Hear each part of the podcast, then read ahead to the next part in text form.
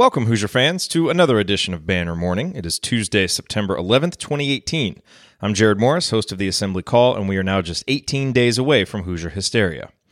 In team news, Archie Miller was a guest on the College Hoops Today podcast with Jon Rothstein, which was released on Monday. The entire 20 minute discussion is worth a listen. Here are five highlights from the discussion. One, De'Ron Davis is not yet cleared for contact, but is participating in about 60 to 70% of the activities in IU's workouts. They will take it slow with him, but he is, quote, on path to being ready to start practicing around October 1st. Number two, asked which newcomer would make the biggest impact besides Romeo, Archie said Evan Fitzner. He discussed the potential roles of the other freshmen, but made sure to not single anyone out. Number three, on Justin Smith, he is, quote, much more explosive and in much better shape, unquote, and has improved from the three point line. A terrifying thought for IU's opponents.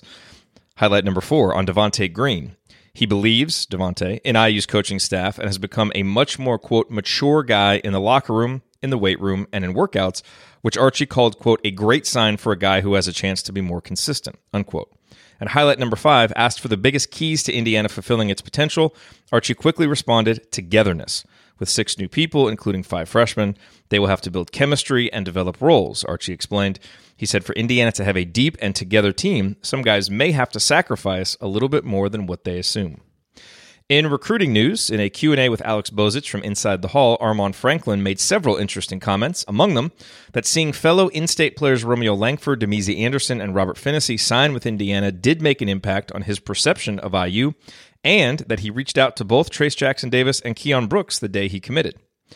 Ryan James of Prep Hoops reports that fast rising four star forward Zeke Nnaji has scheduled one of many in home visits with Indiana for September 19th. And Jake Weingarten of Stock Risers reported that Indiana was in to see four star guard Caleb Love on Monday. We have a birthday. Happy birthday to Stew Robinson, who is 55 today. Stew played at Indiana from 1982 to 1986, a career sandwich between Indiana's last two national championships. He started 46 games in his career, averaging 5.6 points per game. Stew is now an assistant coach at Youngstown State. And on this date in IU history, on September 11th, 1979, a judge in Puerto Rico announced that Bob Knight, who coached the U.S. Pan American basketball team to gold, would face a jail sentence of up to six months and a $500 fine if he ever set foot in Puerto Rico again. Knight was accused of striking a Puerto Rican police officer on August 22nd during the Pan Am Games and was facing extradition back to San Juan. Indiana Governor Otis Bowen stated in late August that, quote, he would not be willing to allow Bobby Knight to be extradited. To access transcripts and links and to subscribe to our free IU basketball email newsletter, visit bannermorning.com. And remember to use the URL iutickets.shop this season when you want the best prices on IU basketball tickets or IU football tickets. That's iutickets.shop, promo code assembly for $20 back after your first purchase. I'll be back tomorrow with a brand new edition of Banner Morning. Until then, keep your elbows in and your eyes on the rim, and go Hoosiers. Okay, round two. Name something that's not boring. Laundry? Ooh, a book club. Computer solitaire, huh? Ah, oh, sorry, we were looking for Chumba Casino.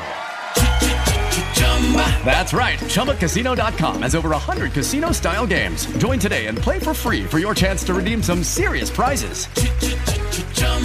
ChumbaCasino.com. No purchase necessary. Full prohibited by law. 18 plus terms and conditions apply. See website for details.